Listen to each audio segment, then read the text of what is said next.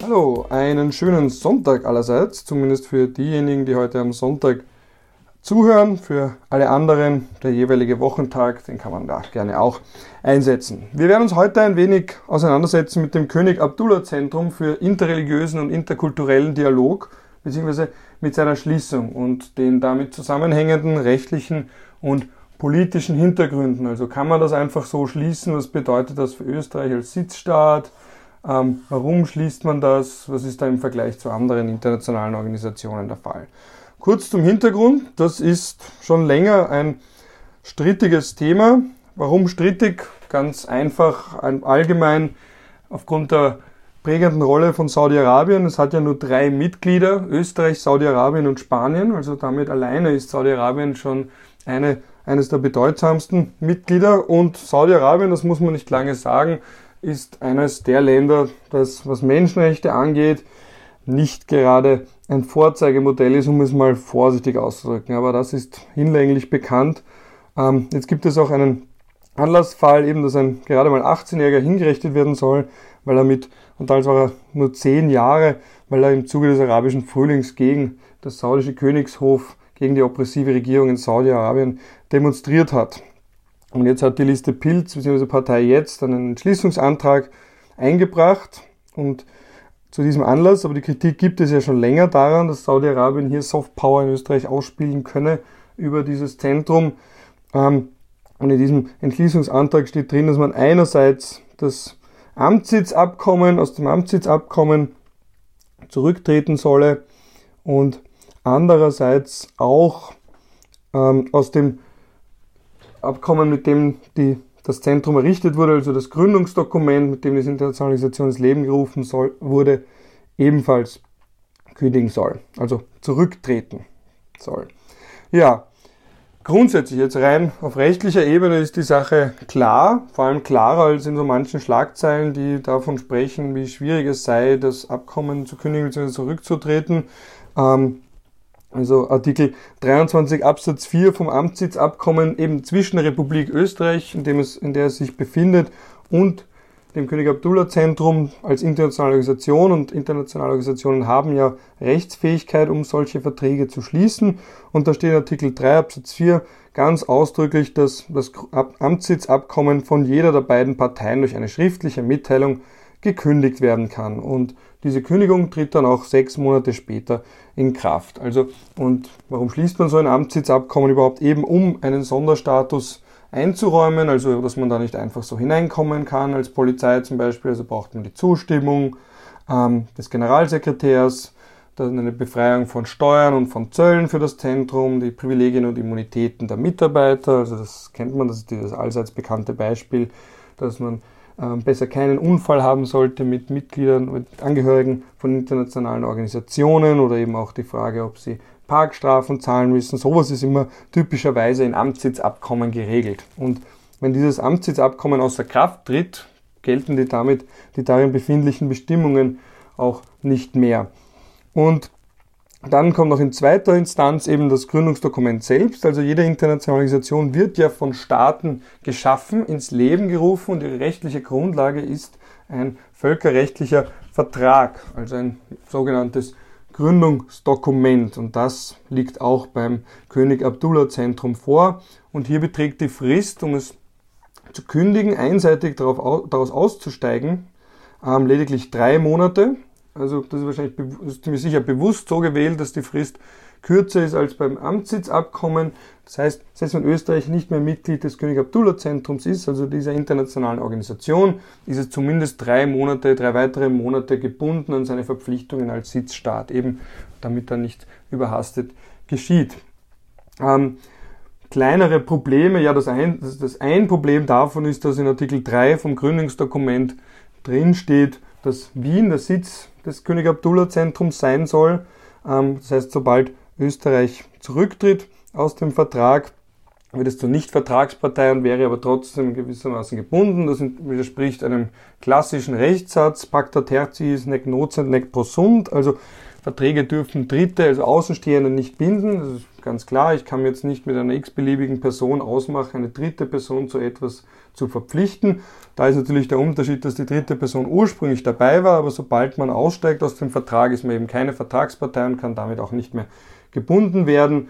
Und es wäre auch irgendwo sinnwürdig, Österreich gegen seinen Willen dazu zu verpflichten, Sitzstaat des König Abdullah Zentrums zu sein. So, was kann jetzt passieren? Also eben, die große Frage ist, Österreich kann jetzt relativ einfach austreten, aussteigen aus dem, sowohl aus dem Gründungsdokument, also dass es nicht mehr eine, ein Mitglied dieser internationalen Organisation ist, als auch aus dem Amtssitzabkommen. Ähm, da gibt's aber auch die Möglichkeit, den Gründungsvertrag selbst zu kündigen, also das Zentrum selbst überhaupt aufzulösen und sich darauf zu verständigen, was da eben mit dem Vermögen vom Zentrum passieren soll ähm, oder auch mit Schriftstücken, mit was auch immer ähm, bei internationalen Organisationen so anfällt und was sich, wenn man es auflöst, ergeben könnte. Das müsste im Einvernehmen mit den beiden anderen Vertragsparteien, also mit Spanien und mit Saudi-Arabien geschehen. Das ist dann eben ganz entsprechend klassische diplomatische Verhandlungssache. Ähm, oder Spanien und Saudi-Arabien beschließen, die internationale Organisation weiter beizubehalten, auch wenn es nur zwei Mitglieder hat. Das wäre eine Besonderheit. Die meisten internationalen Organisationen haben doch mehr Mitglieder. Es war von Anfang an, war das König Abdullah Zentrum eine äußerst kleine internationale Organisation. Das ändert aber nichts daran, dass sogar zwei Staaten gemeinsam eine internationale Organisation gründen können. Aber wir sehen, rein aus rechtlicher Sicht ähm, stellen sich da meiner Meinung nach zumindest nicht die ganz großen Fragen. Aus diplomatischer Sicht sieht das schon wieder anders aus. Warum sieht das anders aus? Ähm, da gab es einerseits den Vorwurf, dass Österreich seinen Ruf als Sitzstaat internationaler Organisationen gefährden würde oder schon gefährdet. Ähm, beispielsweise die UNO hat ja einen Sitz, nicht den Hauptsitz, aber einen Sitz in Wien ähm, die OSZE befindet sich in Wien. Das ist wieder diese klassische Prüfungsfrage, inwiefern die OSZE eine Besonderheit ist als internationale Organisation, aber sie wird zumindest von Österreich als eine solche behandelt. Oder auch die internationale Organisation für Migration oder die Europäische Grundrechteagentur haben auch ihren Sitz in Wien. Und jetzt stellt sich natürlich die Frage, ob der, die Vertreter oder die Mitglieder dieser Organisationen sich bedroht fühlen könnten, der Meinung sind, aha, wenn Österreich da so schnell aussteigt und uns quasi äh, vielleicht sogar rauswirft, ein, eine Organisation, was bedeutet das für OPEC, UNO und Co. Ja, dort sind aber andere Regeln zum einen, also zumindest in manchen. Also in der OPEC gibt es, das habe ich sie nicht gefunden, keine eigene Ausstiegsklausel. Da braucht man das gegenseitige Einvernehmen zwischen Österreich und der OPEC. Und auch bei der UNO und bei der OSZE braucht man das gegenseitige Einvernehmen. Also da kann Österreich nicht einfach, kann Österreich rein vertraglich nicht einfach so sagen, wir kündigen da jetzt dieses Amtssitzabkommen auf. Und davon abgesehen gibt es auch, würde mich wundern, wenn es da in allzu absehbarer Zeit ein politisches Interesse daran gäbe. Es gibt genug Studien dazu, die aufzeigen, wie wirtschaftlich und auch politisch wertvoll es ist, ein Sitzstaat einer internationalen Organisation zu sein. Ähm, andererseits bei der International Organization for Migration und der Europäischen Grundrechteagentur gibt es, wie auch beim König Abdullah Zentrum, also parallele Bestimmungen. Auch da aus diesen zwei internationalen Organisationen kann man einseitig aussteigen. Das ist in den jeweiligen Amtssitzabkommen so vorgesehen. Also man sieht auch, das König Abdullah Zentrum ist insofern vertraglich keine Anomalie, aber bei den größeren internationalen Organisationen, den besonders bedeutsamen für Österreich, ist ein einseitiger Ausstieg gar nicht möglich und natürlich auch nicht gewünscht, ganz im Gegenteil. So, das zum rechtlichen Hintergrund. Also die großen rechtlichen Fragen, nochmal zur Zusammenfassung, stellen sich da meiner Meinung nach nicht. Jetzt zum politischen, zum Ruf, auch da, wie wir jetzt gesagt, ähm, natürlich ist das aufsehenerregend und internationale Organisationen ähm, vertrauen ja grundsätzlich darauf, dass sie auf Dauer ansässig sind, auf Dauer etabliert sind und eben dementsprechend ihren Sitz nicht verlegen müssen oder vielleicht gar aufgelöst werden müssen. Aber das Besondere im König Abdullah Zentrum ist eben, dass es einerseits diese Klausel gibt und andererseits, dass es sich um eine äußerst kleine internationale Organisation handelt. Es hat der Generalsekretär vom König Abdullah Zentrum sogar von einer unglaublichen Heuchelei Österreichs gesprochen. Ähm, auch war die Rede davon, dass das Zentrum äh, ja eben nicht der verlängerte Arm von Saudi-Arabien ist, sondern Mitglieder 60 Angestellte hat aus 28 Ländern und sich auch als Vermittler in Konflikten verdient gemacht hat, auch als zwischen verschiedenen Religionen, zwischen den Weltreligionen, und dass es hier zum Spielball politischer Interessen wird oder sogar zum populistischen Spielball. Das war die Kritik. Andererseits muss man dabei wiederum sagen, wie ich schon eingangs betont habe, dass natürlich, weil das Zentrum so klein ist, die offensichtlich prägende oder dominante Rolle von allen drei Mitgliedern, aber eben auch vor allem von Saudi-Arabien, das sieht man schon im Namen, sich nicht verneinen lassen kann. Aber gleichzeitig auch bei internationalen Organisationen versucht man stets zu betonen, dass sie eine von ihren Mitgliedern getrennte Willensbildung haben. Das ist eines der konstitutiven Merkmale, also eines der bestimmenden Merkmale von internationalen Organisationen, dass sie eben nicht einfach nur der verlängerte Arm ihrer Mitglieder sind, sondern eine eigene völkerrechtliche, aber damit einhergehend auch politische Persönlichkeit haben. Ähm, man sieht hier, da kann man beides gewissermaßen argumentieren. Jetzt stellt sich dann abgesehen davon von der Reaktion von Vertretern des Zentrums selbst, aber auch von Seiten der israelischen Kultusgemeinde, das sollte man auch nicht unterschlagen, auch sie hat das kritisiert, eben weil das Zentrum einen gewissen Wert hat für den interreligiösen, interkulturellen Dialog. Ähm, davon abgesehen kann man sich jetzt noch dann die Frage stellen, wie Saudi-Arabien selbst reagieren wird. Ähm, einerseits muss man das dann, wird Saudi-Arabien das zur Kenntnis nehmen, eben diese Beendigung des Amtssitzabkommens und einen etwaigen oder ziemlich sicheren Ausstieg Österreichs. Die Frage, die natürlich einige Sorgen hervorruft, ist die, ob Saudi-Arabien damit reagiert, sich stark zu machen für eine Verlegung von OPEC. Das wäre das absolute Horrorszenario.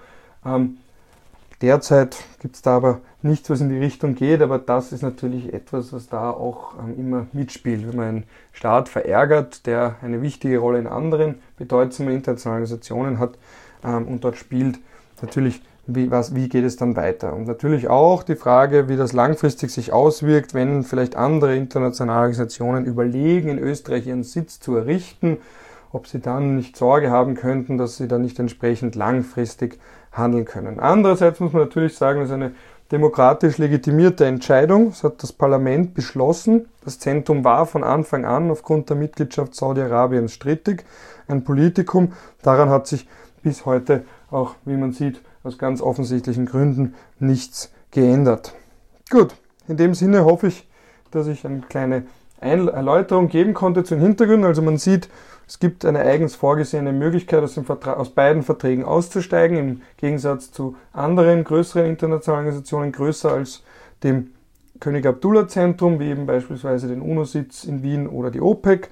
Ähm, es gibt aber auch die anderen internationalen Organisationen, wie zum Beispiel IOM, International Organization for Migration, oder auch die Europäische Grundrechteagentur, wo ebenfalls so eine einseitige Rücktrittsmöglichkeit explizit vorgesehen ist. Man muss das König Abdullah Zentrum durchaus von seinen Mitgliedstaaten trennen. Das haben internationale Organisationen so an sich, dass sie nicht einfach nur ihren Mitgliedern entsprechen bzw. als verlängerter Arm angesehen werden können. Gleichzeitig muss man dabei aber bedenken, dass Saudi-Arabien allein aufgrund der finanziellen Unterstützung und auch der geringen Mitgliederanzahl des König Abdullah Zentrums eine prägende Rolle spielt, womit es ein starkes politisches und symbolisches Zeichen ist, wenn Österreich sich hier zurückzieht. Aber wie, und das noch als Abschluss, wie man merkt, haben nicht alle diesen Schritt gutiert. Aber am Ende des Tages eine Entscheidung des Parlaments und Parlamente können natürlich auch entscheiden, dass man sich aus völkerrechtlichen Verträgen zurückziehen solle. Das ist Teil des alten Spannungsfelds zwischen Pacta sunt servanda einerseits und der Möglichkeit aus Verträgen wieder auszusteigen, wenn es der Souverän, also da sind wir beim Thema des letzten Podcasts, also das Volk, die wählende Bevölkerung, zumindest mittelbar in Form ihrer Vertreter im Nationalrat so will. Gut, in diesem Sinne hoffe ich noch einmal, dass etwas Neues dabei war oder ein bisschen Interessantes dabei war und freue mich auch schon auf den nächsten Podcast. Wie gesagt, wann immer man hier zuhören will, es geht hier um Politik, rechtliche Hintergründe, manchmal auch historische Hintergründe dazu und ich bin mir sicher, es wird sich demnächst wieder ein neues Thema auftun.